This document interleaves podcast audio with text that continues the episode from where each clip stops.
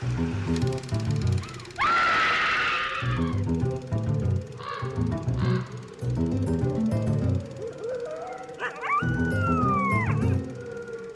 everyone, and welcome to Scream Scene, the horror movie podcast where we watch every horror movie ever made in chronological order and then we rank them from best to worst. My name's Ben. And I'm Sarah.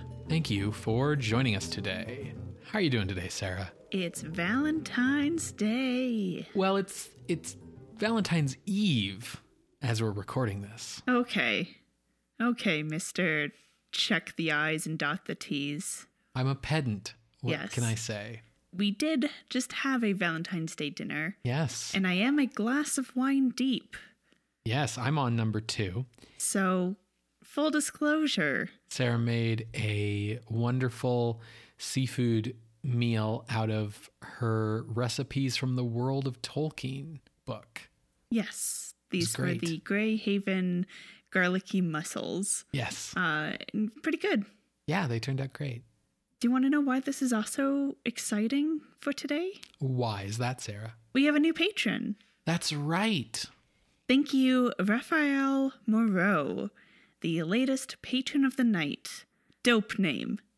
Dope name. Raphael's a good name. We Yeah. got Teenage Mutant Ninja Turtles. We got a mad scientist. All around great. Welcome, Raphael. Well, thank you, Raphael. If you would like to be like Raphael and be cool like Raphael, you can head over to patreon.com slash scream scene podcast where you can become a patron of the night for as little as a dollar a month. What are we watching this week, Ben? Well, this week, Sarah, for our Valentine's Day episode, we have a special tale of love and devotion between a wife and husband. It's The Fly from 1958, directed by Kurt Neumann. Amazing. So, this is this is a big deal movie. Yeah, so I haven't seen this one. I've only seen the Jeff Goldblum one. Hmm. And you did give me the heads up that this is not as sexy. No, no. Um, I saw this one first. Okay. I saw like this fly as like a kid, and I saw the Goldblum one. I think I saw bits and pieces of it on TV a bunch as a kid. The Jeff Goldblum one is like very disturbing, but I found this movie like maybe not scary per se as a kid, but I definitely found it disturbing. I found this to be a highly disturbing movie um, when I was a kid. It's still very effective. Yeah, the Jeff Goldblum fly has the body horror, and I think it has a visceral amount of like what I'll call gore related to the body horror. Yeah, excellent makeup jobs. Yeah. Um, I know that this film, I've seen what the fly looks like in this film, and um, it's not as uh, wet. It's it's much more of like a fly. Cuz Yeah. like in the Cronenberg version it's more of like a man fly hybrid mm-hmm. thing. And this is more of a like sort of comic book character kind of like straight up parts of the animal are on your body kind of thing. But it's still really gross because I think one of the things that made this movie very visceral and a movie that people had strong reactions to in the 1950s is flies are gross. yeah, I hate flies. I am like a germaphobe ish. And the idea of a fly like touching me when I know that that fly probably landed on poop. Probably was born in poop, Yeah. Just like I want Raised in to it. wash. molded by it. I just want to like wash my entire arm if they touch me. Mm. Yeah, flies are gross. So, although I'm pretty sure like a lot of people are familiar with the 1986 remake, and I'm sure that like even a lot of people are familiar with the fact that like that's a remake and there's this 1958 original. Um people are probably like less familiar with the fact that this has a literary source. Yes, the Fly short story comes to us by a man named George Langelaan. He was born January 19th in 1908 Paris to British parents, so he has dual citizenship, and he would speak both language fluently, but be writing in French. Interesting. After he finished school, he began working as a journalist and a correspondent.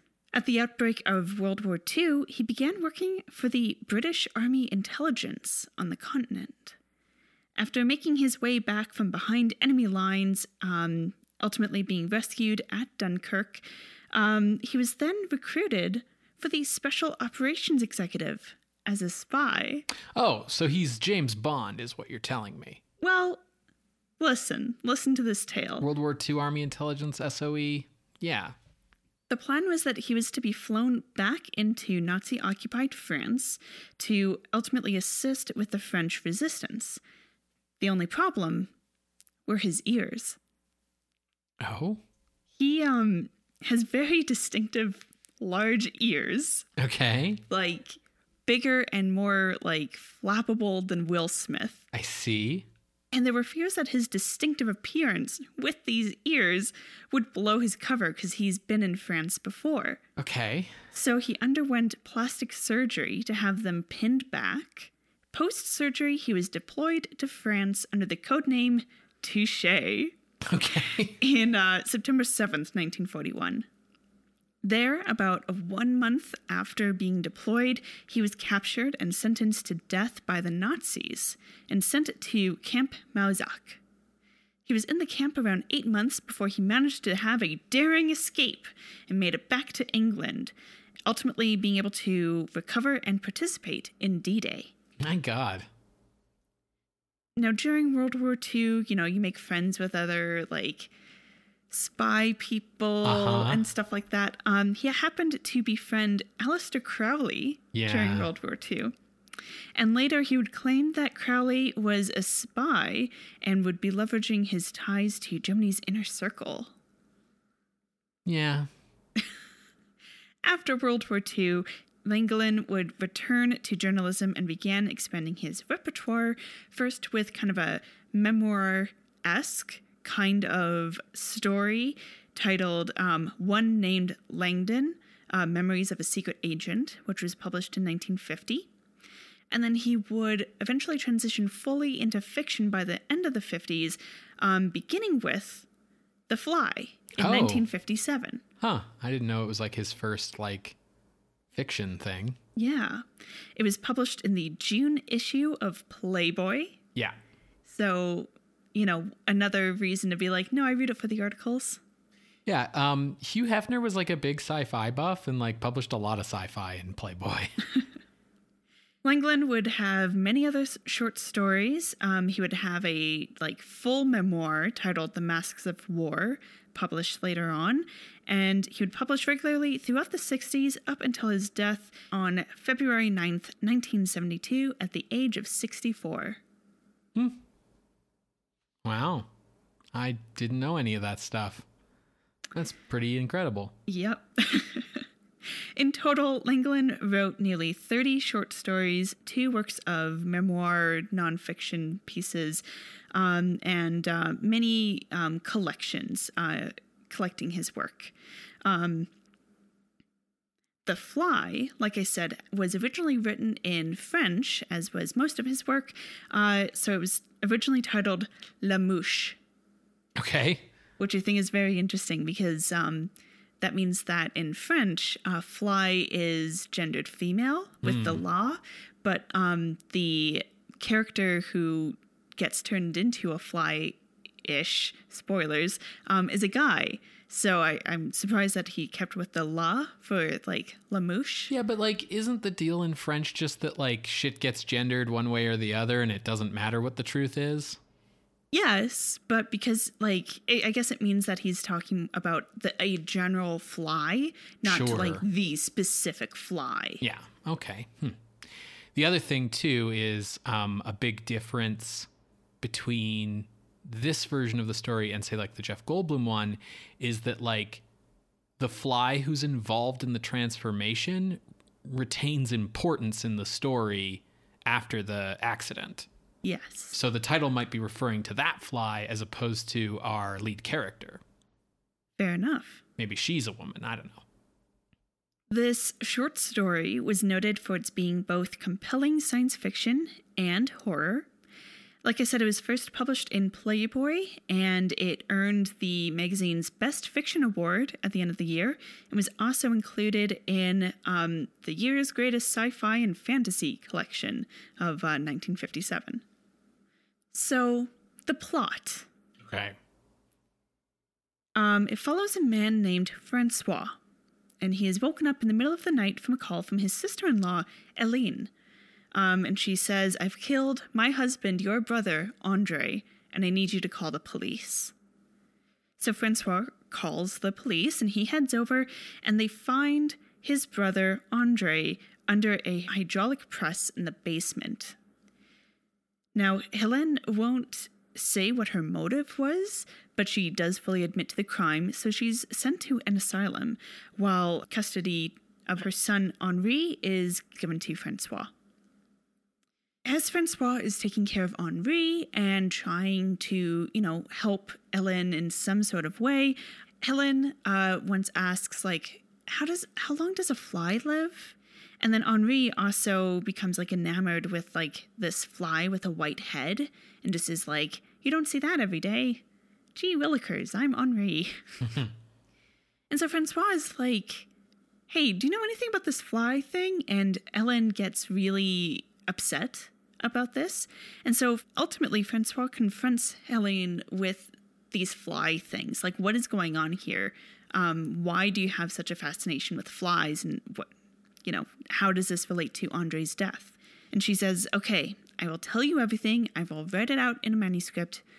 And so she does, gives it to him, and he goes home and reads it that night. According to the manuscript, um, Andre is a scientist and he has been devising a disintegrator reintegrator to transfer matter. Kind of think of it as a transporter from Star Trek. Yeah. He does a couple of tests on inanimate objects, such as an ashtray, and when it reappears, it's perfectly fine, except the label made in Japan is backwards. Um, he also, this is unforgivable, he also um, puts the family cat in and it just disappears. Mm-hmm. It's gone for good. Mm-hmm. Next, he moves on to human trials, and Andre himself goes through. Um, but a fly happens to come along for the ride, and when Andre comes out, he has a fly head and arm. Um, and they begin to see a fly around the house that has like a white head, with the idea that, you know, Andre's head and arm are on the fly. So they do try to catch the fly to basically go through the machine again, and Andre would be able to regain his missing atoms, but it's futile. They just can't find the fly, they can't catch it. So Helene is, you know, in despair about her husband being this fly monster, and she's like, no, just go through the thing again, and maybe it'll all sort itself out. So Andre goes through, and when he reemerges, it's even worse because the cat atoms are now mixed in. So, with no hope of rearranging his atoms in the correct way, Andre arranges to die on the hydraulic press, instructs Helene on how to work it to kill him. Now, Helene is um, very religious and she is very distraught about having to kill her husband, about what her, has happened to her husband. Um, and the story does really focus on her despair. And I use that word specifically because of that loss of religion for her. the next day, when Francois goes to see Helen to be like, hey, I read your manuscript. What the fuck? Is this really true? He discovers that she's killed herself in the asylum using a cyanide pill. Francois goes to the police, Inspector Kairos, um, who was kind of involved from the beginning, to say, like, here's what she's told me, and here's her manuscript. And the inspector goes, Well, I think she must have been mad. Like, there's no other explanation here. And Francois shares that, like, well, earlier today, I did kill a fly with a white head, and I buried it at the grave of my brother. And that's the end.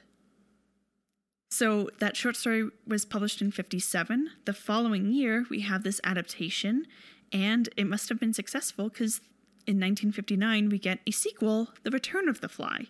And that must have been like okay successful because 1965 we get the final film in this trilogy uh, curse of the fly then as we've mentioned there is the remake in 1986 with jeff goldblum that gets a sequel in 1989 the fly 2 and then the other adaptation of this short story ben is a 2008 opera adapting specifically the 86 film and this opera is done by Howard Shore.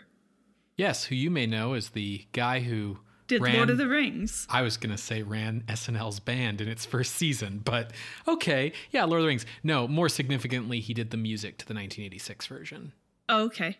which is hence the connection. Sure, sure. I was just like, Lord of the Rings guy? What Yeah. the fuck?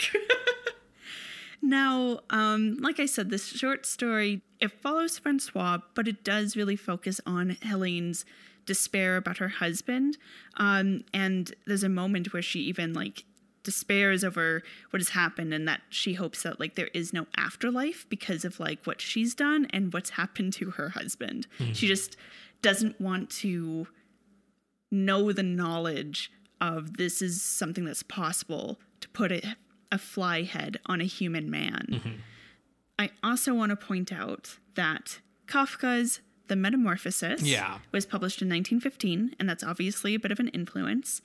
And I think a lot of the critical reception of the short story talked about the way that it is dealing with masculinity and feeling insignificant. Hmm. And that really surprised me because those descriptions of, of themes seem to be more akin to the incredible shrinking man Right. which may be an influence here, but I don't think that's really what Langelaan is doing here.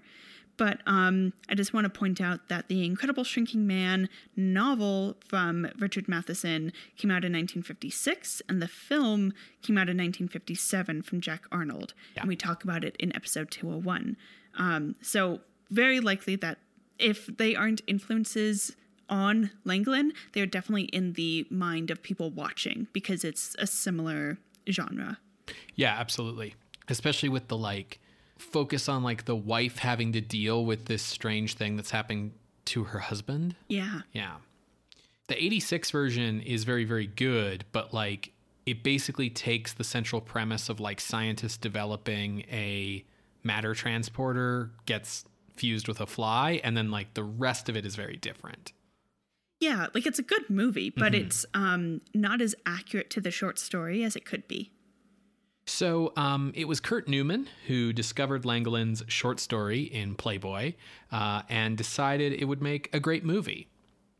Neumann's life is really difficult to research. Um, I could find very few details. Uh, what details I could find differed from source to source to source. um, there were people who wrote about his life sort of constructing a narrative with it that they used to like interpret things in it, but then I would find no evidence of that narrative in other accounts of his life. Um, so I don't trust a lot of the information I have about him. Is he uh, a bit of a Don Draper? I don't know. um, but I think it's certainly an element of the way that, for one thing, he was an immigrant, and immigrants to America back in the early 20th century often had a very like, that was my before life, this is my new life kind of attitude. And then he also um, died fairly young ish. And that means that, like, there isn't a lot of like opportunity for like interviews with him. Um like most attention on him as a director came after he died. So i think it's just a situation where we don't have a lot of information and we might never have a lot of information. But i'll give you what i got. So he was born in nuremberg in germany in either 1898 or 1908 depending on who you ask. His headstone says 1898, um, but everything else online says 1908. He came to America during the early 1930s to direct German language versions of Hollywood films when that was still the style uh, for handling international releases. I have no idea what he did before that. um, after he directed a few of these and he became more proficient with English and, you know, demonstrated that he was a good filmmaker, he started getting, you know, assigned English language films, um, basically all B movies. I ran into a number of accounts in various places that he was originally going to direct Bride of Frankenstein and that um, he was pulled off of Bride of Frankenstein when James Whale's Invisible Man was a huge success. And so Universal had Whale direct Bride of Frankenstein. But on the other hand, I didn't learn that when I was doing research for Bride of Frankenstein way back when. And the reason Whale directed Bride of Frankenstein was he directed Frankenstein. Yeah. Um, so it's like a bit of a weird thing. I saw it suggested that Neumann not being able to get that job, uh, sort of like damaged his career and was what like kind of stuck him with kind of low budget movies. But I'm not really sure about that either. I also saw sources that said that he was going to direct Black Cat, and then didn't, and instead Edgar G. Ulmer did. Except that like our research on Black Cat suggested that Edgar G. Ulmer was like instrumental in sort of the creation of that film from Yeah. Jump Street. Like the driving force of it. Yeah, and I could find no explanations in that case about why he was pulled off the film if he was going to direct that at one point. I also saw sources that say he was supposed to direct The Raven in 1935 with Karloff and Lugosi, and then didn't, although I could find no information about, again, why he didn't. That film was ultimately directed by Lew Landers. There was this suggestion that, like, he could have been this, like, force helming the Universal horror movies, and like that would have been way better for his career if that had happened for him, and his career kind of suffered because he didn't get these chances. But like looking at the careers of like James Whale and Edgar G. Ulmer and Lew Landers after those movies, like it's not like those movies shot them up into the stratosphere of A picture directors. So I'm really not sure about any of that and whether any of that is true or whether it's like mythologizing him after the fact. Um, what I do know is that after doing some B movies for a while, he was approached by producer Hal Roach, famous for the Our Gang comedies, um, to do what Hal Roach called Streamliners, which was basically four reel comedies, uh, longer than most shorts, but shorter than most features, that were designed to like fill out double bills that weren't long enough. Um, and he did a number of those comedies for many, many years through the 1940s. In 1945, he took over the directing duties for RKO's Tarzan series, starring Johnny Weissmuller. He directed the 9th, 10th, and 11th outings in that series. Um, the 12th film was Weissmuller's final film as Tarzan. And then Newman returned to the series years later in 1953 to direct Tarzan and the She Devil, which was the fifth and final Tarzan film starring Lex Barker. However, for the purposes of our episode today, the first big movie from Kurt Neumann is 1950's Rocket Ship XM, which was producer Robert Lippert's uh, quick, cheap cash in movie on Destination Moon. Rocket Ship XM was a huge hit due to the way that it piggybacked on Destination Moon's publicity. Reportedly, Neumann was an avid reader of science fiction and really enjoyed the genre and felt like no shame about directing in the genre and didn't feel like he was slumming it when he worked in that genre. But I don't know if that's true. Neumann would continue to work with Lippert, however, throughout the 1950s, um, initially for Lippert Pictures, and then when Lippert Pictures fell apart because Robert Lippert was the first movie producer to sell his library to TV and didn't give the actors in his library any TV residuals, um, Lippert Pictures collapsed. And instead, uh, it became folded into 20th Century Fox as a specialty label called Regal Films, uh, whose purpose was to produce B pictures in Regal scope. Uh, because Fox had a rule that only A pictures could be in their CinemaScope widescreen process, but it's very difficult to pair a CinemaScope film with a non scope B picture, especially for projectionists. So, to get around their own rule, Lippert produced films as Regal films in Regal scope to serve as these B pictures, and Neumann followed Lippert from Lippert Pictures to Regal films. In 1957, Neumann directed two genre pictures under this arrangement uh, She Devil and Kronos.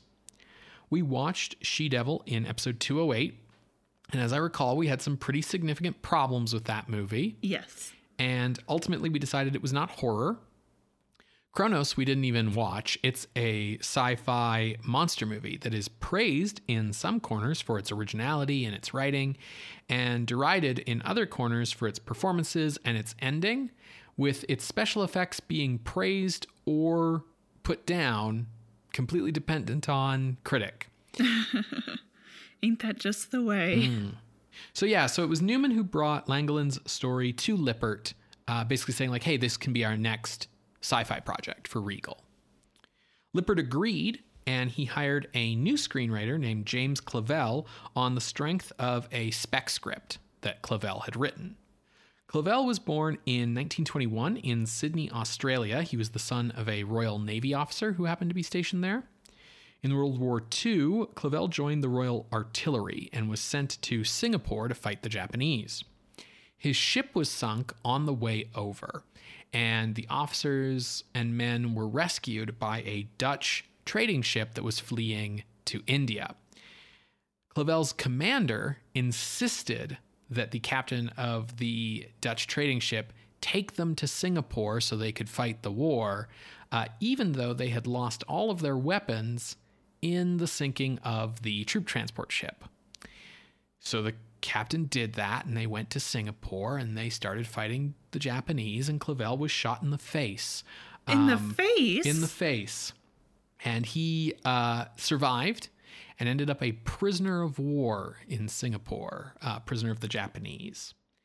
The prisoners uh, were extremely poorly fed, very malnutritioned. And Clavell came to believe that if the atomic bomb had not been dropped on Hiroshima and Nagasaki when it was, that he probably would have died in that prison because he had like not much longer to go when they were all released because the war was over.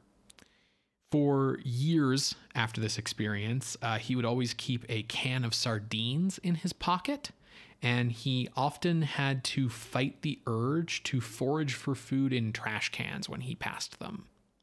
Now, Clavell ended the war a captain and attended the University of Birmingham in Great Britain.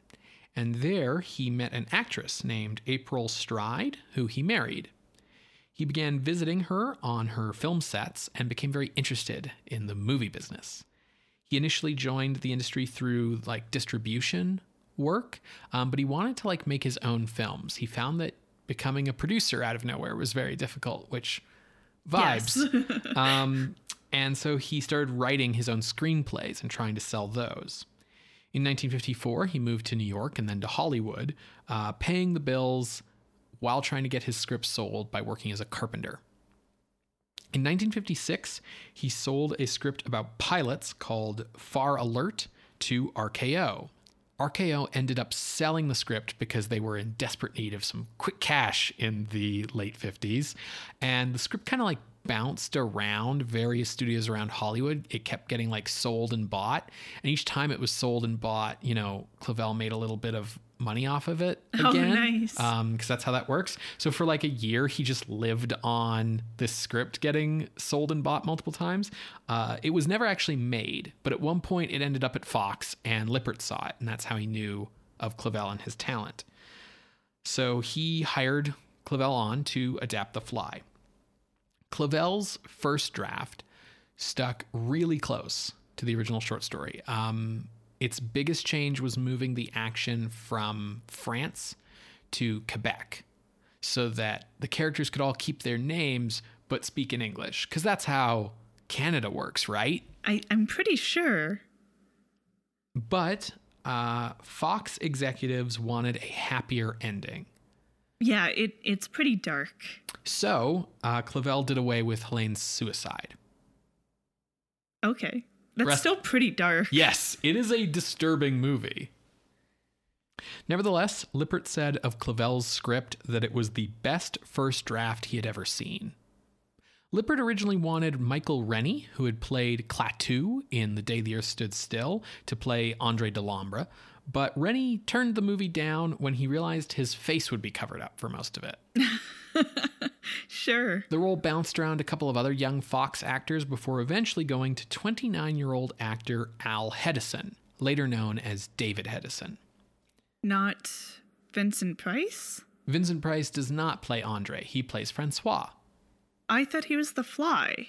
No.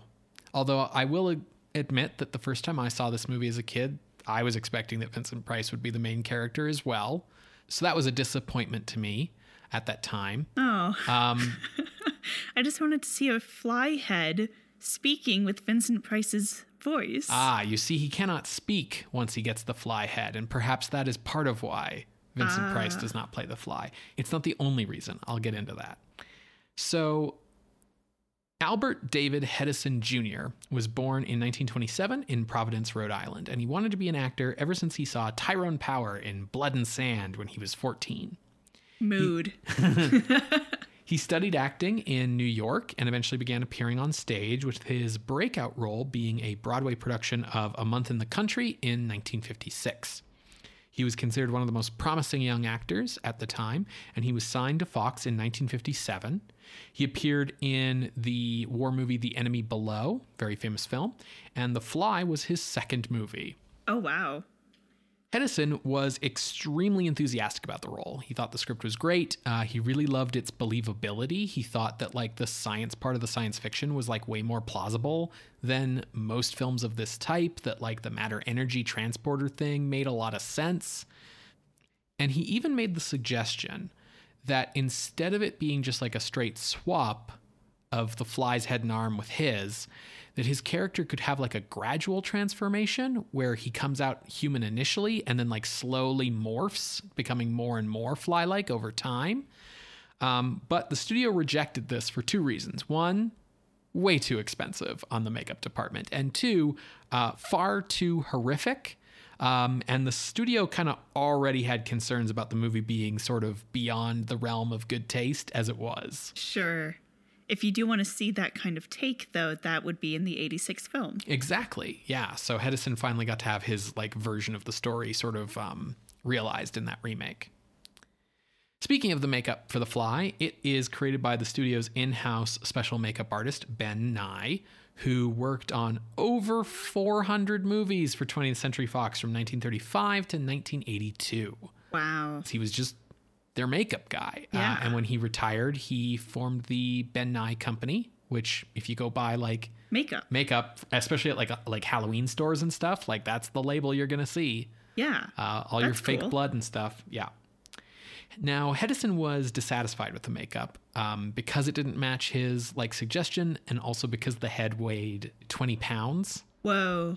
Um, but Ben Nye felt it was basically the best thing he ever did. Um, Nye is credited for makeup on Planet of the Apes, which came much later.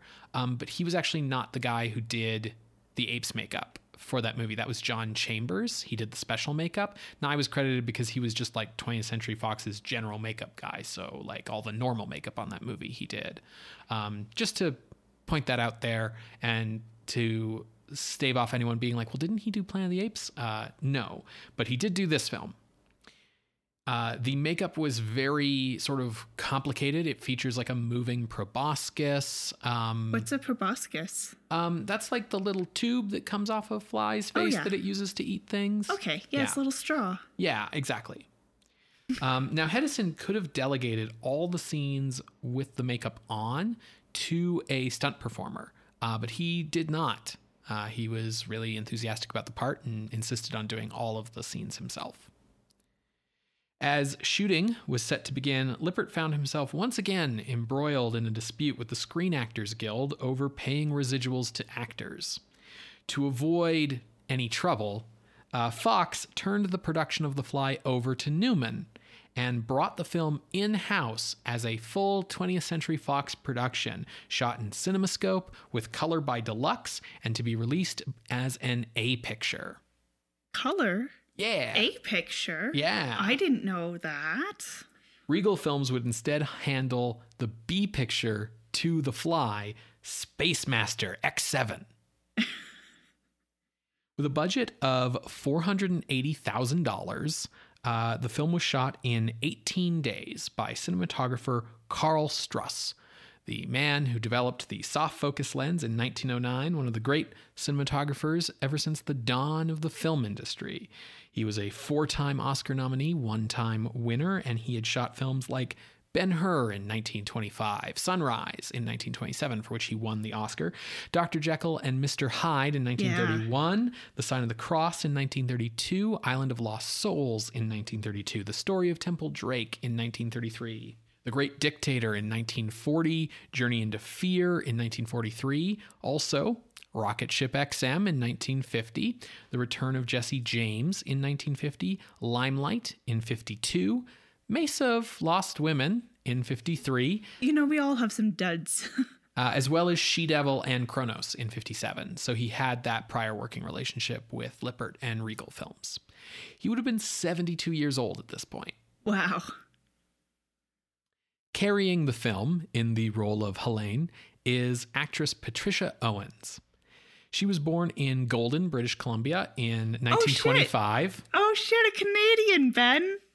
It's in our contract as Canadians that we sign when we are birthed. Right, to always make a big deal of a Canadian. Yes. So she moved to England with her family at age eight. She began acting in films at age 18 in 1943.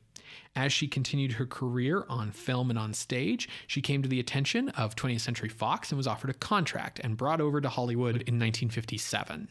Uh, she had appeared in a number of films by this point, but The Fly would be like her biggest role. Now, Fox's marketing campaign for The Fly was highly secretive. Um, it was reliant on keeping the monster and its appearance completely concealed until audiences saw it in the movie. When you look at the poster, the fly ain't on the poster. You watch the trailer, the fly ain't in the trailer. Uh, Al Hedison and Patricia Owens were both like relatively new actors who didn't have the star power to sell the movie on its own.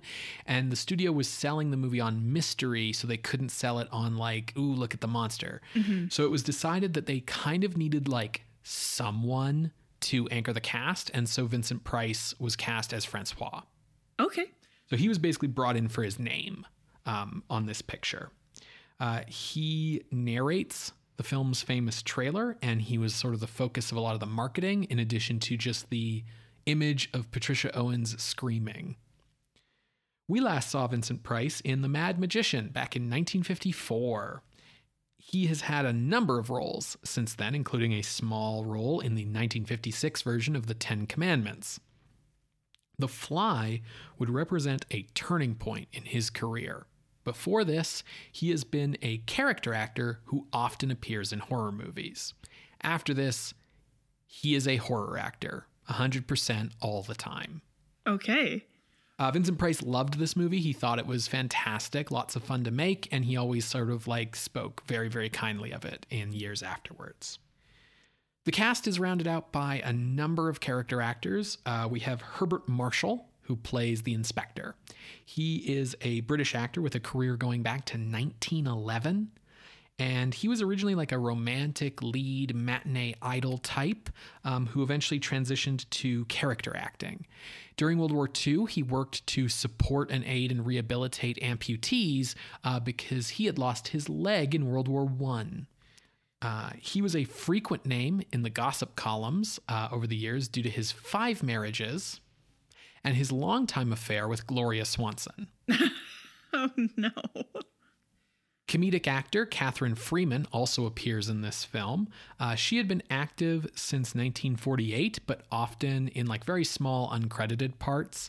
Uh, she was 35 years old at the time of this movie, but she would go on to have a very long career, primarily as a supporting comedic actress. For example, she appeared in films like The Nutty Professor in 1963 and as the Penguin in Blues Brothers in 1980. Uh, she also appeared in Gremlins 2 in 1990 and just a ton of television roles. She passed away in 2001, survived by her partner, Helen Ramsey. Betty Lou Gerson appears as a nurse in this film, but she achieved immortality as the voice of Cruella de Vil in 101 Dalmatians in 1961. and then finally, we have 10 year old actor Charles Herbert Saperstein playing uh, the role of Philippe, uh, Andre's son. Uh, he had been supporting his family as an actor since he was five. he was one of the most demanded child actors of his day. Uh, he was known as One Take Charlie, and he was praised for his like mature acting style that was thought to be compatible with the method acting styles that were starting to become popular in the 50s. Um, he was considered to have like a very intelligent, adult, like broody, witty kind of style for a you know child actor. Now, upon reaching his teen years, um, the roles fell away, as they often do for child actors. And when he turned 21, he discovered that his parents had not saved like any of the money that he had made. He, they had spent it all. Uh, so there was nothing left for him. He fell into depression and drug abuse, and he did not reemerge until 2004 when he got sober and began speaking out about the problems of former child performers. He passed away in 2015. The Fly premiered on July 16, 1958. It would become one of Fox's biggest hits of the year, grossing $4.7 million worldwide. Wow. The film was also critically acclaimed for the most part, with praise for its believability, its tension and mystery, its execution of its concept, though its central premise and the imagery surrounding some of its key moments, like a man turned into a fly and then being killed in a hydraulic press by his wife, were praised by some and considered revolting and in poor taste by others. Uh, one review remarked that the reviewer couldn't even like laugh at the absurdity of these moments, which is how they enjoyed most other horror pictures. But you know, if those moments are upsetting and revolting and disturbing, that's kind of the point. It's a horror movie. Yeah. Now, unfortunately, Kurt Neumann would not live to see the success of this film, which would become his most successful film. Uh, he had a number of other films released posthumously, um, but he would not live to see them because he passed away. Um, and how and when and why, I have a bunch of different versions of that story. Okay. Um, so it was probably on August 21st, 1958, a few weeks, uh, basically a month after the premiere of the film. He would have been aged 50 or 60, depending on when you think he was born. And according to newspapers at the time, he passed away of mysterious circumstances. Is that code for something? I don't know. um, what I can also tell you is that according to another source I saw, he died a month before the premiere, or also maybe he died of natural causes, or uh, it might have been a work induced heart attack two weeks after the premiere, or he passed away nine days before the film's premiere. Or he committed suicide after the first screening of the film, driven to take his own life by the film's poignant parallels to his own mistakes and failed dreams, and his feelings of helplessness as a small cog in the overall Hollywood machine. I, that seems the least likely. Yeah, probably not that one. Um, my vote is he passed away on August 21st, 1958, a month after the premiere, but before the film had really made all of its money, of a work induced heart attack. Yeah, because it sounds like he was just pumping stuff out, Yes. working very hard. Yeah. It sounds a little bit like um, absolutely a work related issue. But who knows? Neumann knows. Well, he's not telling anyone. After the film's success, Lippert asked James Clavell to write and direct Five Gates to Hell for him in 1959. When the Writers Guild went on strike in 1960, Clavell wrote the novel King Rat, based on his time as a Japanese POW.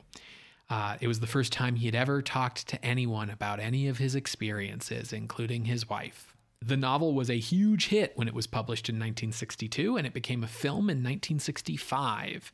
In 1963, Clavell wrote the film The Great Escape, And his second novel, Tai Pan, uh, was published in 1966. It became a movie in 1986, and it was set in Hong Kong in 1842, uh, about like foreign traders coming to Hong Kong for the first time. In 1975, he published his most successful novel, Shogun, about an English sailor who washes ashore in Japan in the year 1600. And that novel was adapted to an acclaimed miniseries in 1980 that ignited the American interest in feudal Japan, uh, samurai, ninjas. If you ever wanted to know why there were so many ninjas in the 1980s, it's because of Shogun, the miniseries. Thanks, Shogun. His fourth novel, Noble House, was published in 1981. It's set in Hong Kong in 1963, and it was turned into a miniseries in 1986. In 1986, he wrote Whirlwind, set in Iran in 1979, and that was not adapted into another medium for some reason. In 1993, he published Gaijin, uh, set in Japan in 1862, and that was also set to become a miniseries in 1995, but filming was abandoned uh, after a week uh, following an earthquake in Japan that destroyed the sets. And at that point, it was decided that like too much money had been put into this thing um, for it to work, and they pulled out. Clavell passed away in 1994. Wow. I thought his name was familiar. Yeah, big deal guy. Following The Fly, Al Hedison had his name changed to David Hedison by NBC uh, in order to star in their series Five Fingers in 1959. In 1960, he starred in Irwin Allen's version of The Lost World, and from 1964 to 1968, he was the co lead of Allen's TV series Voyage to the Bottom of the Sea. Before Jeffrey Wright, Hedison had the distinction of being the only actor to play Felix Leiter twice in 1973's Live and Let Die and 1989's License to Kill. His daughter, Alexandra Hedison, is the wife of Jodie Foster. He passed away in 2019 at age 92. Patricia Owens continued to act for some time after The Fly, but she never achieved the same level of success um, or parts of the same size ever again. The Fly has been released to home video many times, mm-hmm. including to Blu ray many times. Uh, we are watching the Scream Factory Blu ray from their Fly collection, which includes this film's two sequels the 1986 remake and that remake's sequel. The Fly is also available to rent on iTunes, Microsoft, Google Play, and YouTube. Lots of places to find this movie. Um, so, hopefully, folks, you can find a copy to watch along. You're going to hear a brief musical interlude, and when we come back, we will discuss The Fly from 1958, directed by Kurt Neumann. See you on the other side, everybody.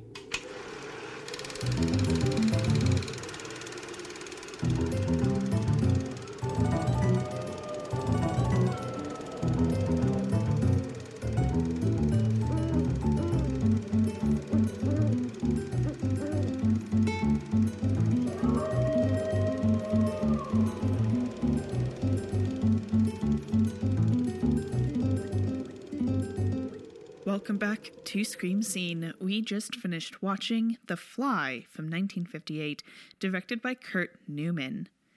Um, Ben, you've seen this before. Yes. Did it still have the same impact on you? Yeah, um, I think this movie held up. Uh, I find this movie to be really upsetting. Um, in like, you know, a horror movie way? Like a good way because it's a horror movie. Yeah, exactly.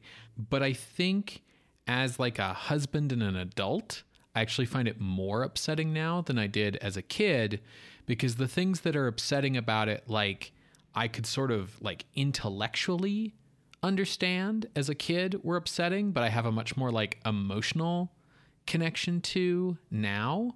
Sure. Um, like I started like crying like halfway through this movie when we were watching it this time. Um, I got really upset. And the remake has a lot more like viscerally upsetting stuff in terms of the body horror.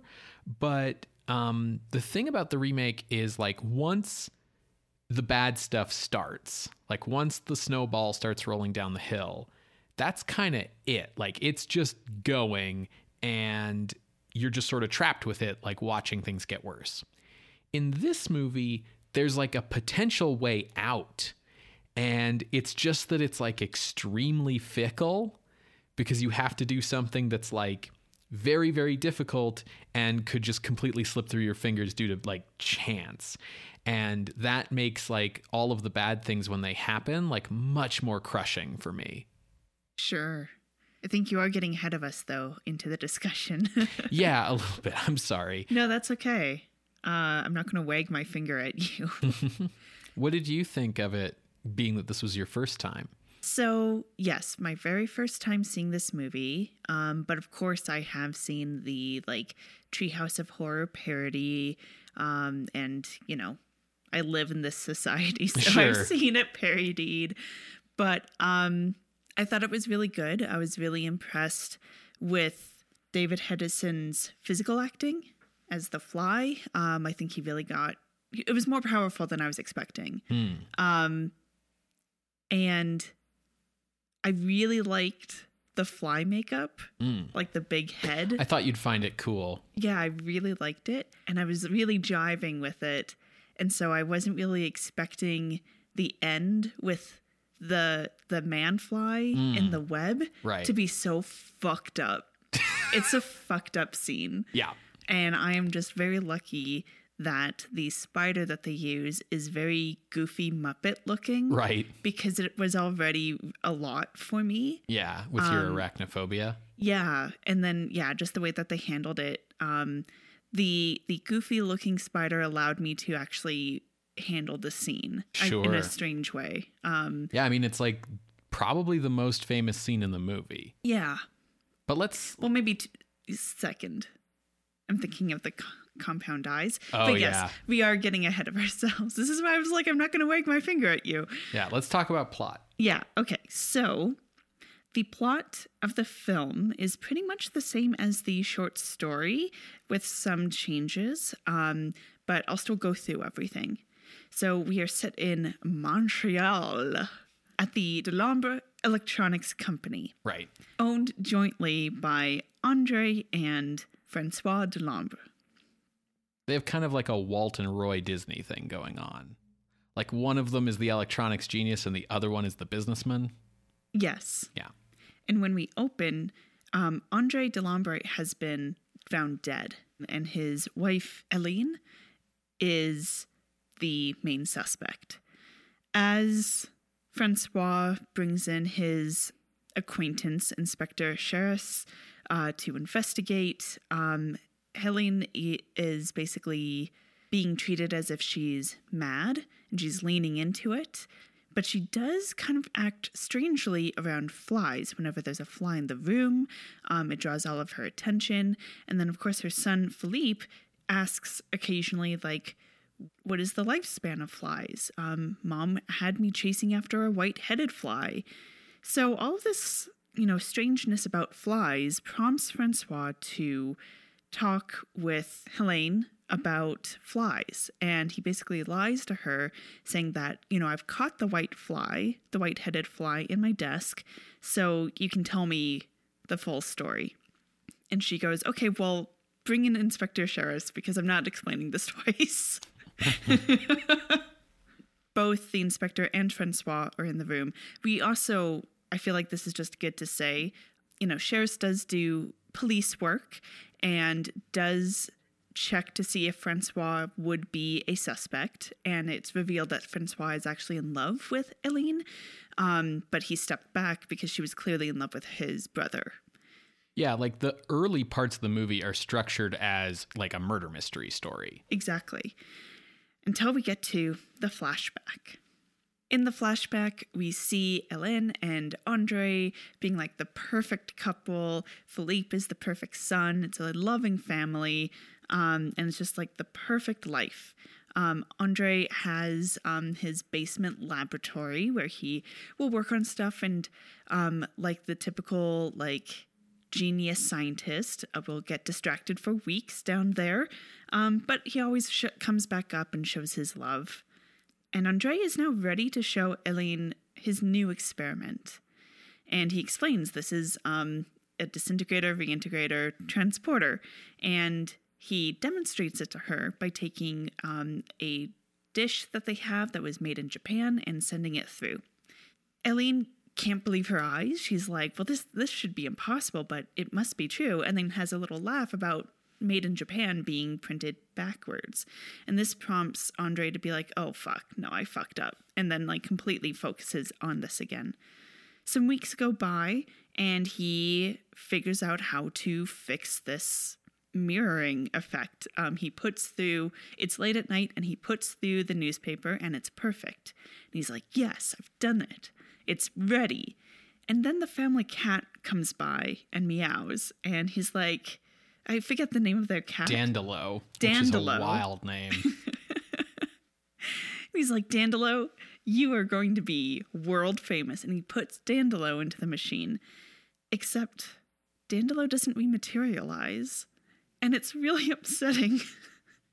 and you hear these distant meows echoing through the basement. yeah, disembodied meows. uh, that like are along with like the disembodied cat atoms floating through the universe. It's I mean, I'm the first to admit that I have that cat bias as discussed previous episode, but it's I think it would be disturbing for like a normal person as well. Some weeks go by and Andre brings Helene down and he's like, I'm ready to show you. Look, I'm putting a guinea pig through. And she's like, but you know, animal experimentation is bad. Like, we don't do that. And he's like, no, trust me, I've done this already. Puts the guinea pig through. He's fine. And this is when Andre breaks the news about where Dandelo has disappeared to. um, and, you know, Helene takes it well. Um, but she's like, okay, but don't use this guinea pig any further. Um, and Andre's like, no, I won't. And if this guinea pig is alive in one month, we'll know that this whole process is safe. One month later, guinea pig is still alive. It's the healthiest guinea pig ever. Andre is ready to show this experiment to Francois. So Helene brings Francois over. She takes him down into the basement to show uh, the full experiment. But there's a note on the door from Andre saying, like, I'm working, don't disturb me. And they're like, well, that's weird and disappointing, but you know how he gets. Later that evening, Helene comes down to check on him because Andre hasn't been seen for like the whole day.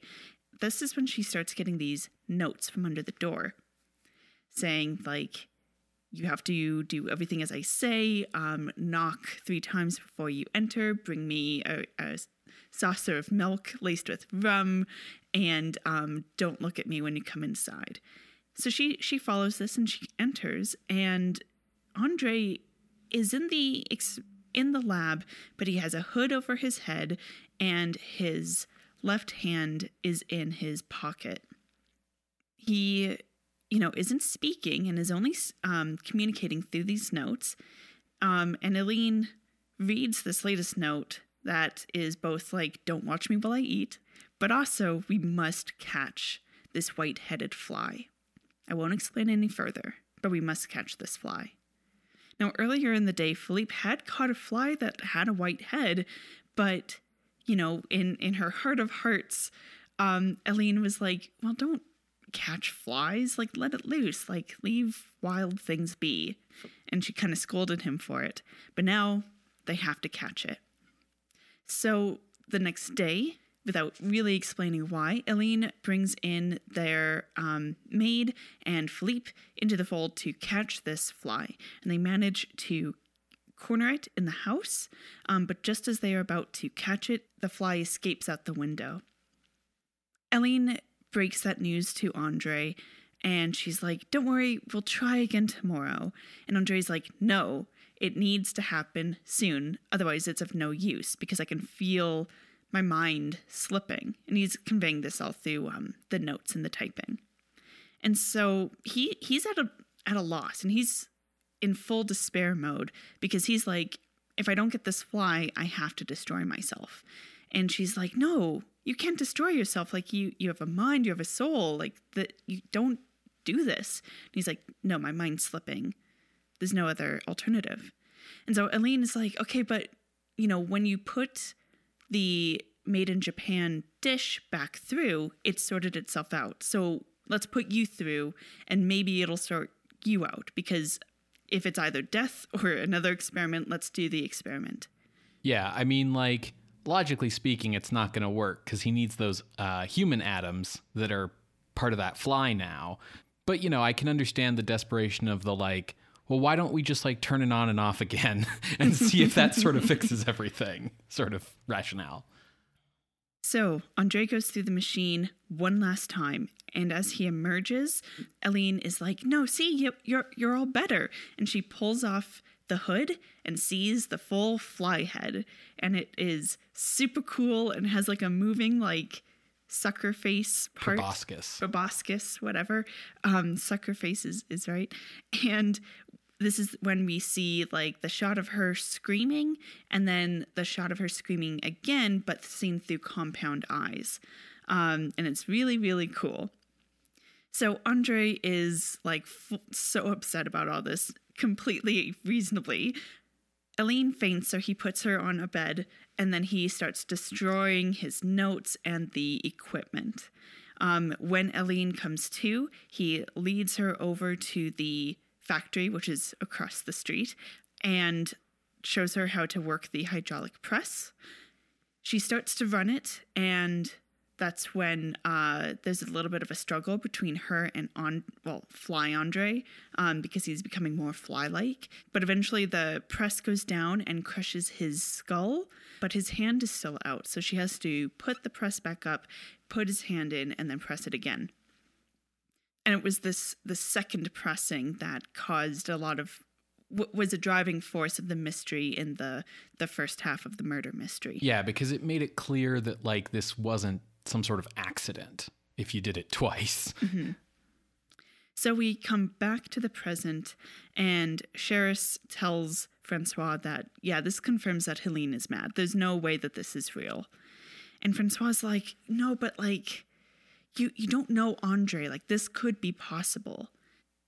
Helene's like, well, we can prove it. Just show Charas the fly you caught, Francois. Francois's like, oh, I, I lied. And so Helene is going to be taken into an asylum unless Francois can find the fly. Uh, Philippe mentions that he saw it outside. So Francois grabs Charas and they run outside and they see that the fly is caught in a web, yelling in like a tiny little voice, Help me!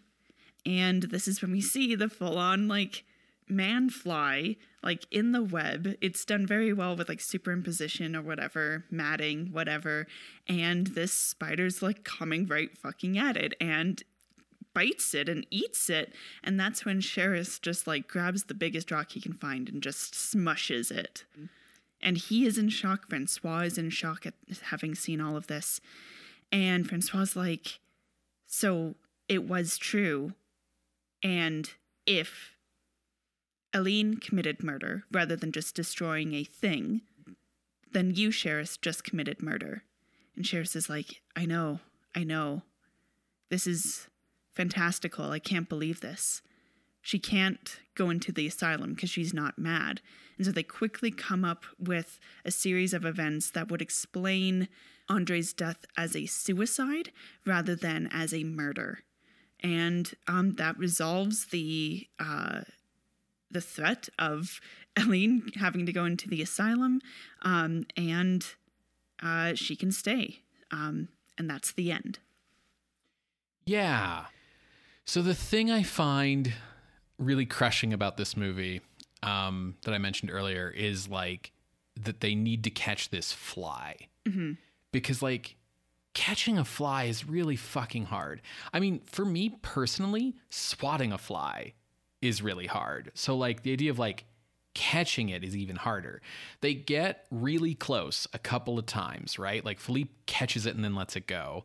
And then at one point they like basically lure it with sugar and Philippe gets like his net over it and it gets out somehow maybe there's like a hole in the net or something mm-hmm. and then they sort of catch it between like the window and the curtain but there's a little hole in the window and it gets out on the other side out into the garden. And at that point, it's like, well, fuck, you know, it's outside. And it's just like so upsetting. Mm-hmm. Um, when I was a kid, the parts of this movie I found upsetting, like there was the reveal of the fly head, and of course, like the little help me fly at the end. But I really found the hydraulic press thing to be like super, super disturbing when I was a kid. And this idea that this, like, to me, the central emotional crux of the movie is this idea of this wife who's forced to like crush her husband in a hydraulic press. Yeah. The thing about the hydraulic press is it has this loud mechanical sound and humming, and then you hear it come down, and then, of course, like it crushes and then has the like gas release. and It's just very loud and involved and um, scary, like in the way that a freight train coming by is scary because it's just so loud and dangerous. But it also like takes enough time that Mm-hmm. like he has to lie there waiting for it and she has to stand there watching it. And that's just horrific. Mm-hmm. Um, one of the things about Andre's transformation is like, as you mentioned, his mind is going. And so he has these like Doctor Strangelove moments where like his fly hand like goes to do something and he has to like hold it back with the human hand. I think the main reason why that starts happening, this idea that like the fly is taking over, is probably like it makes some sense that like his brain atoms are mixed with the flies as well, then, Yeah. right? But I think from a movie making standpoint, it's so that there can be some threat to Helene from the fly because there's this tragedy and this horror of her having to kill her own husband but like she's not really in danger and so you you miss out on that kind of like classic horror movie thrill part of it sure. um, and so by creating this situation where the fly's slowly taking over, it means that he's a threat to her. And that's what creates the final bit of like tension in the movie where he's about to get crushed and she kind of like walks over there. I, I think like her intent is just to like hold his hand and kind of like be with him and, you know, before he dies. But the fly hand reaches out to her and is pulling her under the press as it's coming down and she's like screaming and she has to like get out at the last moment and stuff and so like that creates that sense this time watching the movie that moment where the fly gets away like just devastated me mm-hmm. because that's when all hope is lost and you had this hope kind of like dangled in front of you. And i guess i just started thinking about like how i would react if something like that happened to you. Like not literally the fly part but if it was like a situation where i don't know like you had a terminal illness or something but it was like oh there's this chance that she could be saved um but then it was like oh the you know i don't know the ship that the medicine was on got stuck in the suez canal and so it's too late now and she's going to die like Well, there are stories like that with COVID. Um, so, Alberta, like many places, has politicized um, restrictions. And uh, we also have a an annual summer festival called the Calgary Stampede. And in summer 2021, our premier um, lifted restrictions so we could have the best summer ever uh, in time for Stampede. And of course, this led to a surge of a COVID wave and inpatients. And there was this woman who was sharing her story on Twitter that she was set to have a surgery that would remove a cancerous tumor, and it got delayed because of um, the initial COVID wave, and then it got delayed again because of the best summer ever related wave, and now it's terminal, and she's going to die from it. So so yeah, like this kind of stuff is very upsetting. Um, Absolutely. and I think it's like I think for me personally the fact that there's like a way out but to to achieve the way out you have to catch a fly. To, like every time they're chasing the fly and they like jump on it to grab it or something or it buzzes away like my heart just like jumps in my chest.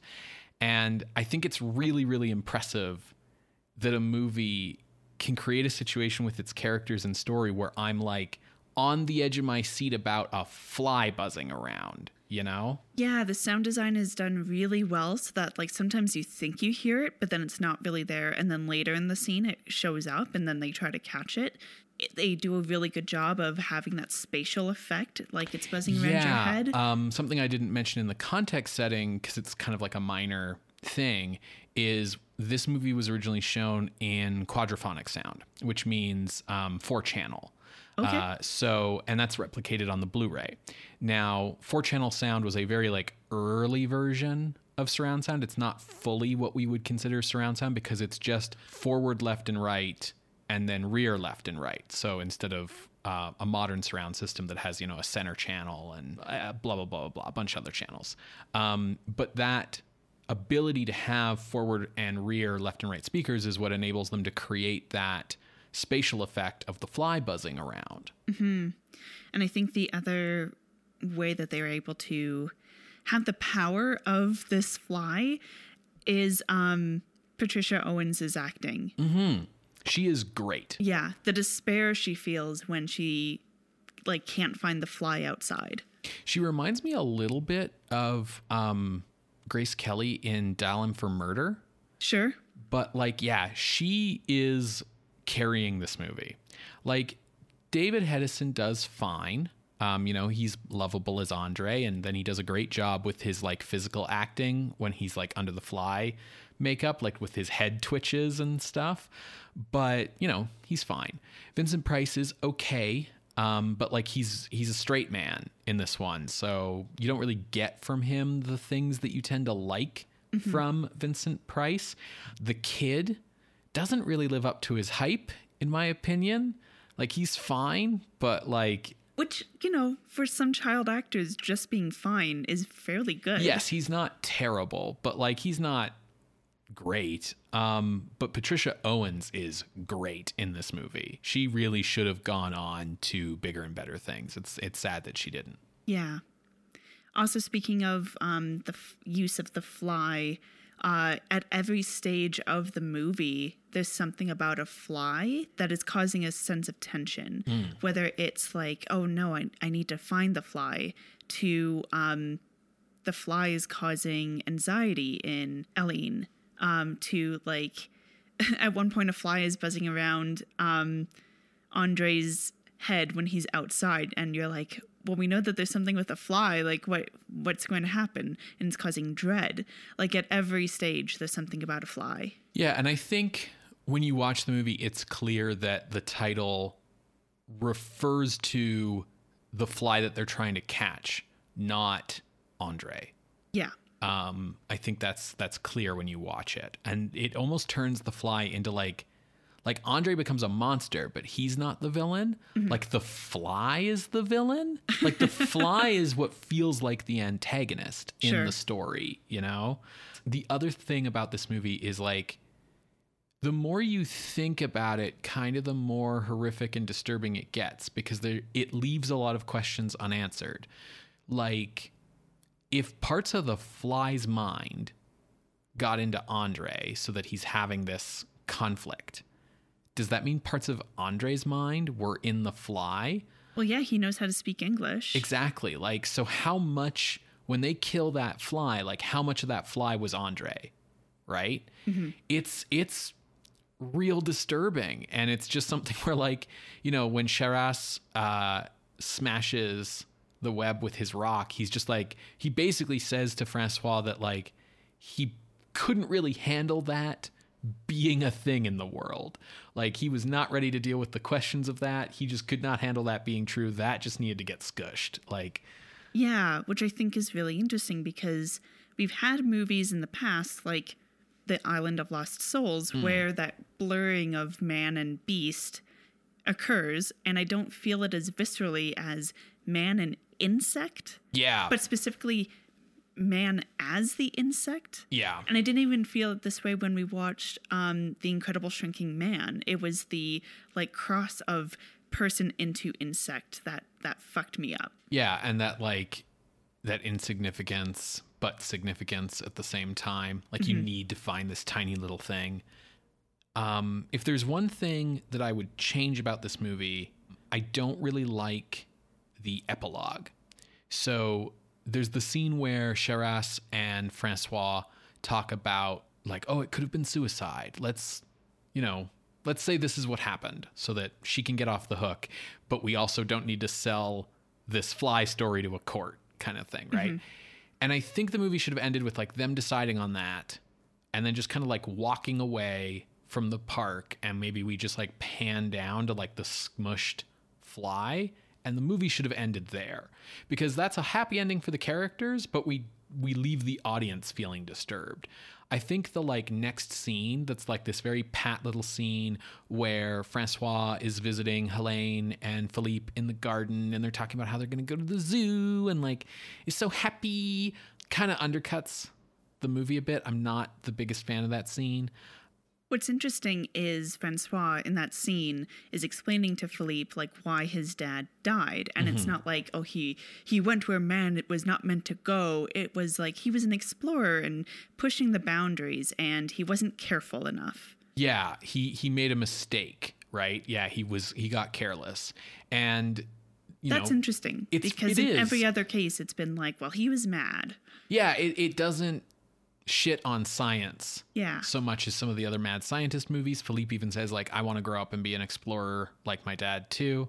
Um, which nowadays i would have taken that for ah setting up the sequel which is what it's doing um, but they didn't know they were going to make a sequel when they made this one so it's not explicitly uh, a sequel setup but like if there was ever a movie where i believed the like you fucked with things man is not meant to know line it's kind of this one because a lot of the other times it's like eh, did you though Yeah, but did he though here? Because when they're explaining the transporter technology, he uses the example of like television or radio, where like these invisible rays are traveling through the air to your set and you get to see Lucille Ball on the screen. yeah And Helene tries to be like, but that's not the same because this is physical. And he's like, yeah, but it's just the next step. Yeah, and he like the script. So the script is really smart, um, and it has a lot of good like believability to it, uh, way more than a lot of these other movies. Um, which is not to say that like there weren't sci-fi movies with good science in them in the 50s. They were just like super rare, and we haven't really been seeing them in the like mad scientist genre, right? But like you know, Andre explains that there is no difference between matter and you know electrical impulses. Like your television signal is made of electrons. Matter is made of like atoms. Like this feels solid to you but it's just like a cloud of little particles buzzing around each other. And you know this idea that ultimately the big theoretical core of like nuclear technology is the idea that we can convert matter to energy. And so, like, this idea that, like, okay, well, if we can do that, can we convert energy to matter? And can we convert them back and forth? Like, starts to become like a, a logical next step. And Andre, like, presents his case really well. And he talks about, like, we could use this to send food back and forth from places, you know, send people all around. Uh, this would end, like, you know, Scarcity. scarcity and war and all these things. And you realize, like, oh, this is Star Trek. because what he's inventing is literally the Star Trek transporter. And that's, and the replicator. yes, because that's how the Star Trek utopia works. The Star Trek utopia works on turning matter to energy because it solves scarcity. You can send people everywhere. You disconnect like the spaces between people. Yeah, he's describing like the Star Trek future mm-hmm. as he's pitching the device. And I find that really interesting because it's 1958. And Star Trek, the first episode is not produced until 1964. And like, for how many people was this movie the first time they ever thought about these kind of like subatomic ideas? Yeah. right as being possibilities like i think one of the things that's really interesting if you watch genre pictures um, in chronological order uh, and we've talked on this a few times is like when you run into the first movie that addresses a certain thing and they have to stop and explain it to you and you think to like nowadays when like a marvel movie can just be like this is the quantum realm and whatever and they don't bat an eyelash at explaining it to the audience Yeah, for sure. Um, I think what's also really interesting with The Fly is Helene is given an opportunity to be like, yeah, but progress is scary. Like, yes, I'm not afraid of like electricity or my phone or the radio, but like everything is happening so fast. Like, are we ready for this? Because that is like a completely fair concern. Um, I think of my grandmother who saw like the invention of the telephone and lived until, you know, NFTs were a thing. Like, Sure. just the rate of like inventions Yeah. um, it it can be scary because it feels so chaotic because it's out of your control. Yeah, absolutely. But I really like that the movie lets Andre reply to that in reasonable ways. Yes. Like, so we don't have Helene as like a like, you know, God didn't mean for man to know things, but Yeah, we she's not a luddite. but we also don't have Andre as someone who's like science is good because it's science. Science is is is its own highest uh, truth and calling and uh, like it has its own morality. like he has actual rational responses which are the kind of rational responses that like you will hear from someone who is like technologically like a, like a technophile about inventions and stuff where it's like well you're not afraid of TV so why are you afraid of this other thing? Kind of stuff. Um the script is really really smart um it has a kind of like not just believability to the science fiction stuff but like a realism to it in that like this might be the most realistic basement lab we've ever seen. She goes down into their basement. There's like a furnace and a boiler and shit. And then there's like a sliding door, not like a secret passage, just like a sliding door. And then you go into what is clearly like unfinished storage area basement and he's got all of his equipment set up in it in a couple of rooms. There's like one of the rooms has like you can see a fireplace in the background of it that he's just set a bunch of equipment up in front of. This is not the thing where like you watch one of these movies and you're like, why does this guy have a secret spinning bookcase that leads down like a circular stone stairway into like a dungeon filled with Strickfaden equipment? Like, what? Um, yeah. Also, no Strickfaden equipment here, but it's all like uh, flashing lights and neon lights. yes, because we're in color. Yes. Neon tubes, not as exciting in black and white. Um, but it's very cool. And what I personally appreciated is when the machine is warming up and is ready to Mm. transport, it has a little like microwave ding. I'm ready. But like, so speaking of the flashing lights, that's something else that's worth pointing out. Mm-hmm. Like, he's got these big metal banks of like cabinets of like these like flashing light patterns and big tape reels. And if you That's a are computer. right, exactly, exactly. Like if you're younger, you won't get what that's supposed to be, but that is a computer. He has computers in his lab, and I think that's like really important to point to. You know that he has that instead of a bunch of Tesla coils and Bunsen burners. Yeah. it all looks really realistic. This looks like real stuff. The other thing here that I really appreciated in terms of realism, this is the best explanation we've gotten for like a scientist's money and access to equipment since Baron Frankenstein is a nobleman. yeah. Because it's like, yeah, he's basically like he's a Tony Stark kind of type, to use a modern example. like he runs his own electronics company, and it's the mid 50s in the middle of the electronics boom. So they have a ton of money. Their house is a big, like, mansion. It's not a spooky castle, it's a mansion in Montreal.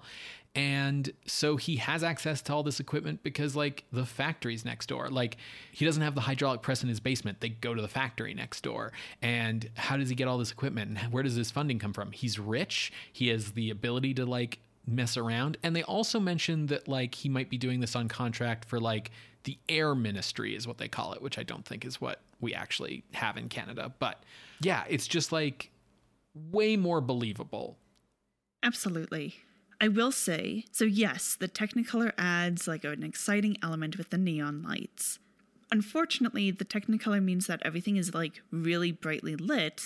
And so there are times where it doesn't quite feel like horror because of it. Um, but it also adds like this really interesting thing where, you know, uh, we'll say in the in the house it's brightly lit um, they're a loving family and then you go into the basement and it's like this underbelly of like this darker tone Uh, and they use like blues and shadows and stuff, but it just like causes a little bit of a, a shift, like we're in the For sure. underbelly. Yeah. And um, this this might just be this might just be my my academic Sure. stuff coming out. But are you ready for this? Okay. Yeah. Shoot me with the hot take. Artificiality. Okay. So let me let me describe the setting here a little bit. We have this house. It's across the street from the factory. And yet when we go outside uh, in their yard, they kind of describe it like a park, but it's clearly privately maintained because it's like impeccable. Grass is cleanly cut, trees are trimmed. Uh, and even in the scene where it looks like they're in their backyard, it almost looks like astroturf mm-hmm. in that scene in the backyard, Andre is like, "Oh, it's spring is coming. I love spring, the renewal, etc." And yet like they're talking about it as if they aren't just completely covered with like flowers and leaves around them, which gives this feeling of like, well, are those real flowers and grass or is that just like astroturf or artificial things because the level of greenery here should not be the level of like we're just entering spring. Sure. Sure. I see what you're saying, especially in like Montreal. Um, I think that ambiguity is also enhanced by the fact that I think the particular scene you are mentioning is shot on a soundstage. Yes. Some of the other stuff in their like estate park think I think are actually outside, but I think that scene was on a set. So it just creates this really interesting feeling of like an artificial home.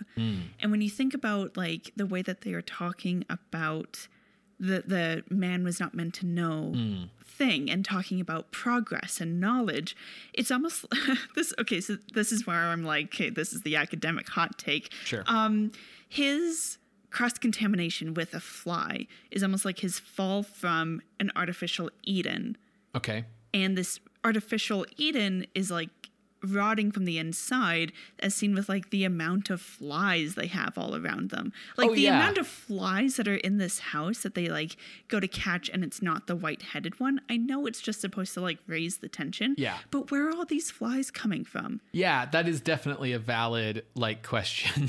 Vincent Price goes, or sorry, Francois goes walking and he passes like a garbage can um, and he like inspects it to see if there's a white headed fly.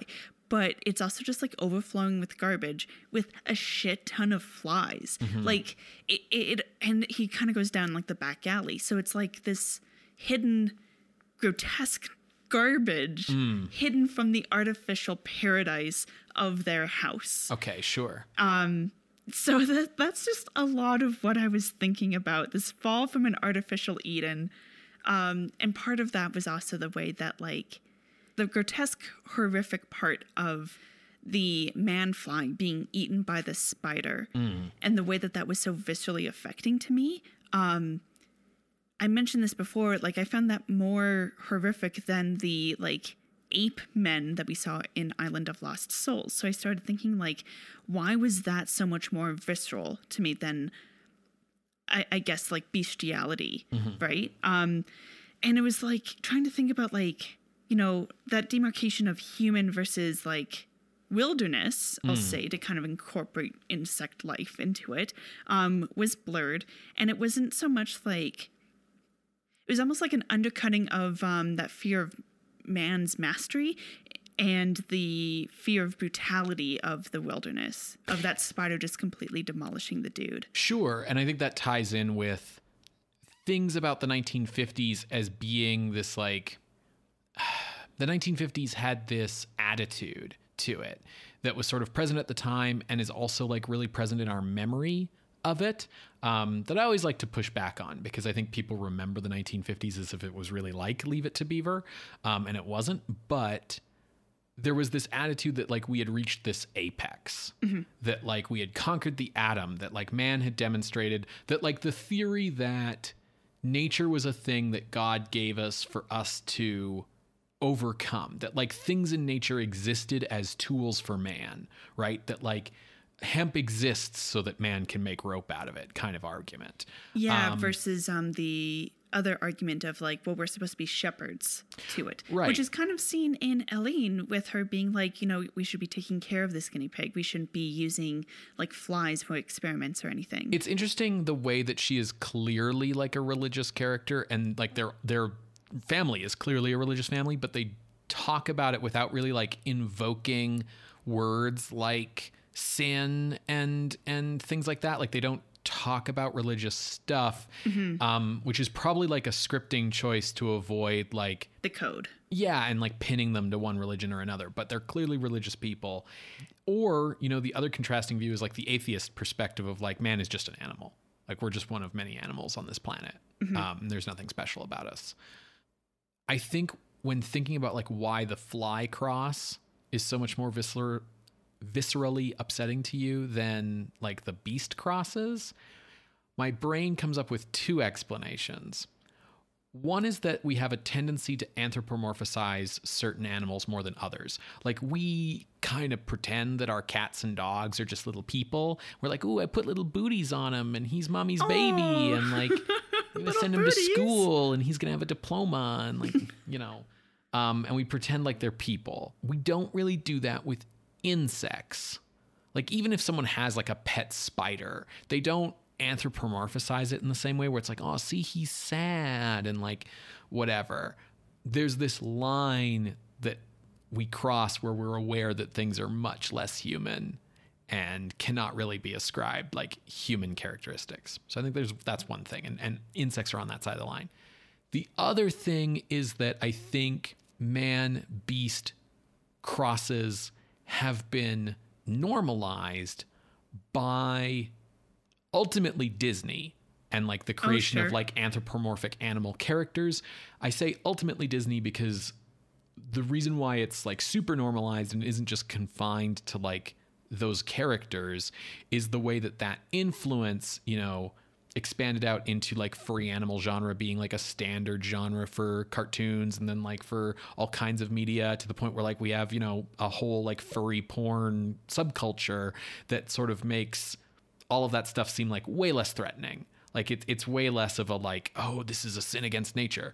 But like the insect thing is not normalized in that same way. That's very true. And even when cartoons do anthropomorphize like insects like bumblebees and things, they very much completely redesign them to not look anything like a fucking insect. Like the Yeah, like uh, Jerry Seinfeld in a Bee Movie. Right, or like, you know, the Honey Nut Cheerios bee who's just like a bald guy in a t-shirt with wings. Yeah. Or um A Bug's Life. Right, exactly. Like it's very, very, very toned down from what insects actually look like. True. Yeah. Yeah, I can't think of any. Well, okay, I'm thinking of um, Honey, I Shrunk the Kids because they make friends with an ant who protects them from a scorpion. Sure, but that's not an anthropomorphized ant. Yeah, you- but they like anthropomorphize because she protects them, right? Sure, they are sure. anthropomorphizing. I guess he's her. not like a walking, talking ant, is what I'm trying to say, right? sure, sure. Like if you look at like um the dog in All Dogs Go to Heaven, right? Like they give him like bigger eyes to be mm-hmm. more expressive. His friend has a hat. Right. But the shape of his face is still like a dog's face. He has like a snout and shit. Nobody gives anthropomorphized like bees like weird eyes and proboscis faces and like you know what I mean? Like they give them just straight up human faces. Rarely even do anthropomorphized insects get like six legs. They it's normally just like a average human set kind of thing, right? Well, to be fair, that's because animation is hard. Yeah, I, I'm just trying to bring up the idea that like man insect cross still feels grody to us in a way that like man dog cross does not anymore. You brought up like how the movie's very brightly lit uh, in the Technicolor. I did want to say that I think the use of Technicolor is entirely justified, if only so that we can have the iridescent fly eyes. Yeah, absolutely. Yeah. I think they even use the color in very interesting ways for costume design. And Mm-hmm. they do, you know, it's not just because it's an A picture, like they are using it for a purpose. Yeah, the movie's very well designed. Um, I will say in regards to like everything being brightly lit and this movie being like concerned with tracking down a fly and stuff. this might not be like a very scary movie. This movie doesn't have a lot of like scares. There are a couple for sure that the movie like really amps up. Um, but for the most part, while it's not scary, this is horrific. Yes. It is very, very horrific. Disturbing. Yes. Um, despite not being like a movie that's going to make you maybe scream or jump in your seat, it's it's evoking not terror from you, but horror. Yes. Um, and I think the impressive thing about it is the way that it really manages to get you emotionally invested in its characters. We've seen Roger Corman and these other filmmakers trying to create more like emotionally complex characters in these movies, but they come off a lot of the times like a soap opera that a horror movie wanders into. Right, where it's like, who are you people? um, this movie created like a husband and wife who we liked, who liked each other. So it was like a tragedy when all of this happens to them. Like you're really upset by it um, because they're this this family's like woof. And I just wanted to say that that like the movie is definitely horror for sure.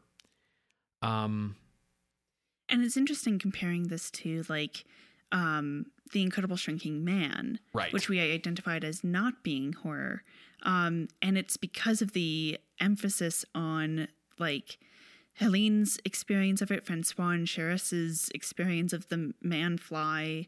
Yeah, we identified, I think, in Incredible Shrinking Man that it was the point of view that was the problem there. That if it had been from the wife's point of view, it would have been maybe more horrific, right? Yeah, because otherwise it comes off as too much of a like an adventure movie. Right. And so that's really what we have here. It's the wife's point of view. So let's move on to ranking.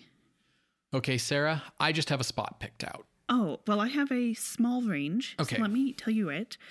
Um, I I found this movie hard to rank. Um because there's not really anything I could like directly compare it to. For sure. Like The Incredible Shrinking Man, uh, we covered, it's not on the list.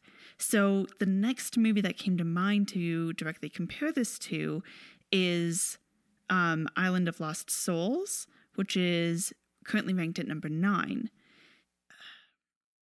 Ultimately, at this point, when comparing, the Technicolor played against The Fly um, because of the way that you really feel drenched in shadow and the starkness um, in Island of Lost Souls.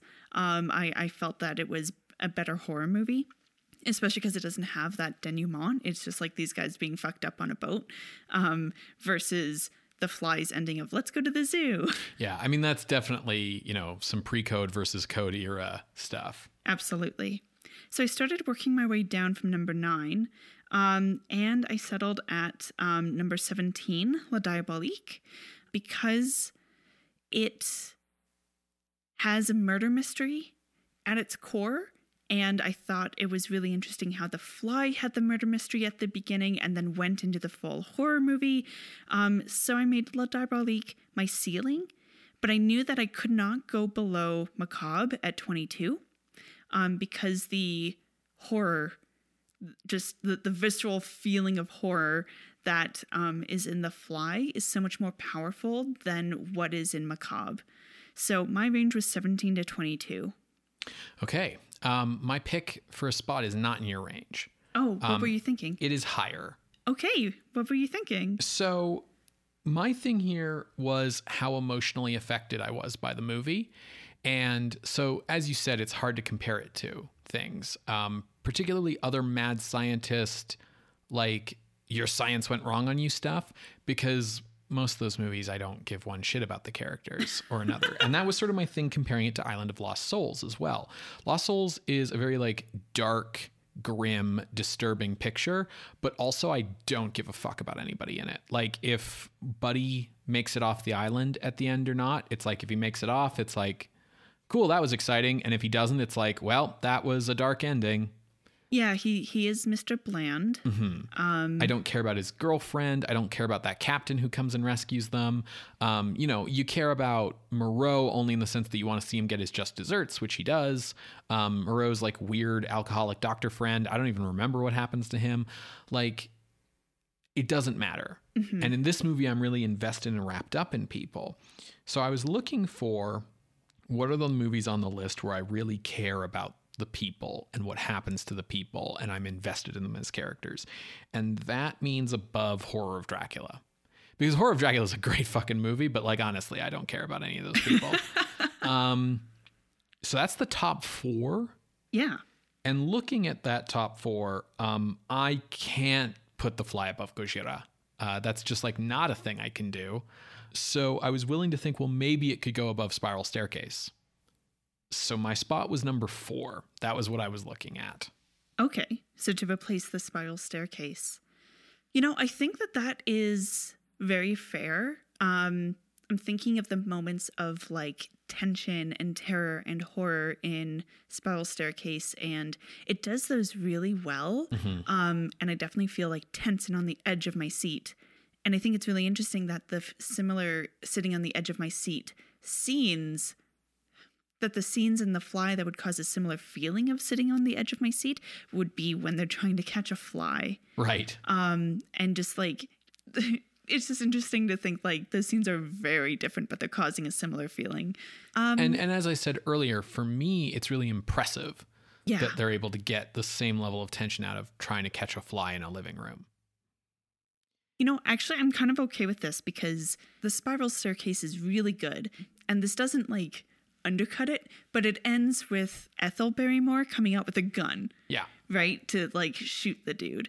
Which is cool. which is super cool, but not um we have to quickly come up with a, a an explanation that leads to suicide instead of the existence of a man fly. Yeah, like the happy ending of this movie is that we had to like come up with a satisfactory lie. Right? It's like it's like the ending of the Dark Knight, you know? Where like Gordon and Batman were like, let's just never speak of this ever again. Yeah, no, cool. I'm into this. oh, okay. I was gonna look at like trying to figure out what the you know the mid range point was and work up and down, but if you're just gonna agree with me, I'm just gonna take it. Yeah, here it is on a silver platter. Okay, awesome. So entering the list at the new number four is The Fly from 1958, directed by Kurt Neumann. If you would like to see this list, you can go to our website, screamscenepodcast.tumblr.com. There you can find links to the many episodes that we have mentioned today, as well as our appeals box. If you would like to contest this or any other ranking, you can drop us a line through our Ask box on Tumblr. You can reach out over email at screamscenepodcast at gmail.com or over Twitter at underscore screamscene. Scream Scene updates every Wednesday on Apple Podcasts, Google Podcasts, SoundCloud, and Spotify. You can subscribe to the show using our RSS feed, and you can help the show out by leaving us a rating or a review. Share the show with your friends on social media or just around the D&D table, um, and let them know what a cool show it is. Word of mouth is the best way for us to grow our audience. If you have the means, we also would appreciate it if you head on over to patreon.com slash scream scene podcast, just like patron of the night, Raphael Moreau. If you join up like Raphael, you can become a patron of the night for as little as a dollar a month, though patrons at the $5 and $10 levels get access to regular bonus content. So for all that and more, including the poll for our monthly horror adjacent bonus episodes, head on over to patreon.com slash scream scene podcast. Well, actually, because of the day that we are recording this, the poll has ended. The movie that we will be watching for February's horror adjacent movie is Buster Keaton's The Haunted House. Fun. So keep your eyes out for that on the last Saturday of the month. And if you would like to be part of those votes each and every month, head on over to patreon.com slash scream scene podcast. So, what are we watching next week, Ben? Well, Sarah, next week, Boris Karloff returns to the series that made him famous, kind of, sort of, as he plays Dr. Frankenstein in Frankenstein 1970. But it's from 1958. Yes. Okay, awesome. Set in the far off future of 1970, Amazing. with Karloff as Dr. Frankenstein, not the monster. yeah, well, clearly. Yeah. Amazing. I'm super excited. Awesome. Okay, we'll see you next week, Creatures of the Night. Bye. Bye.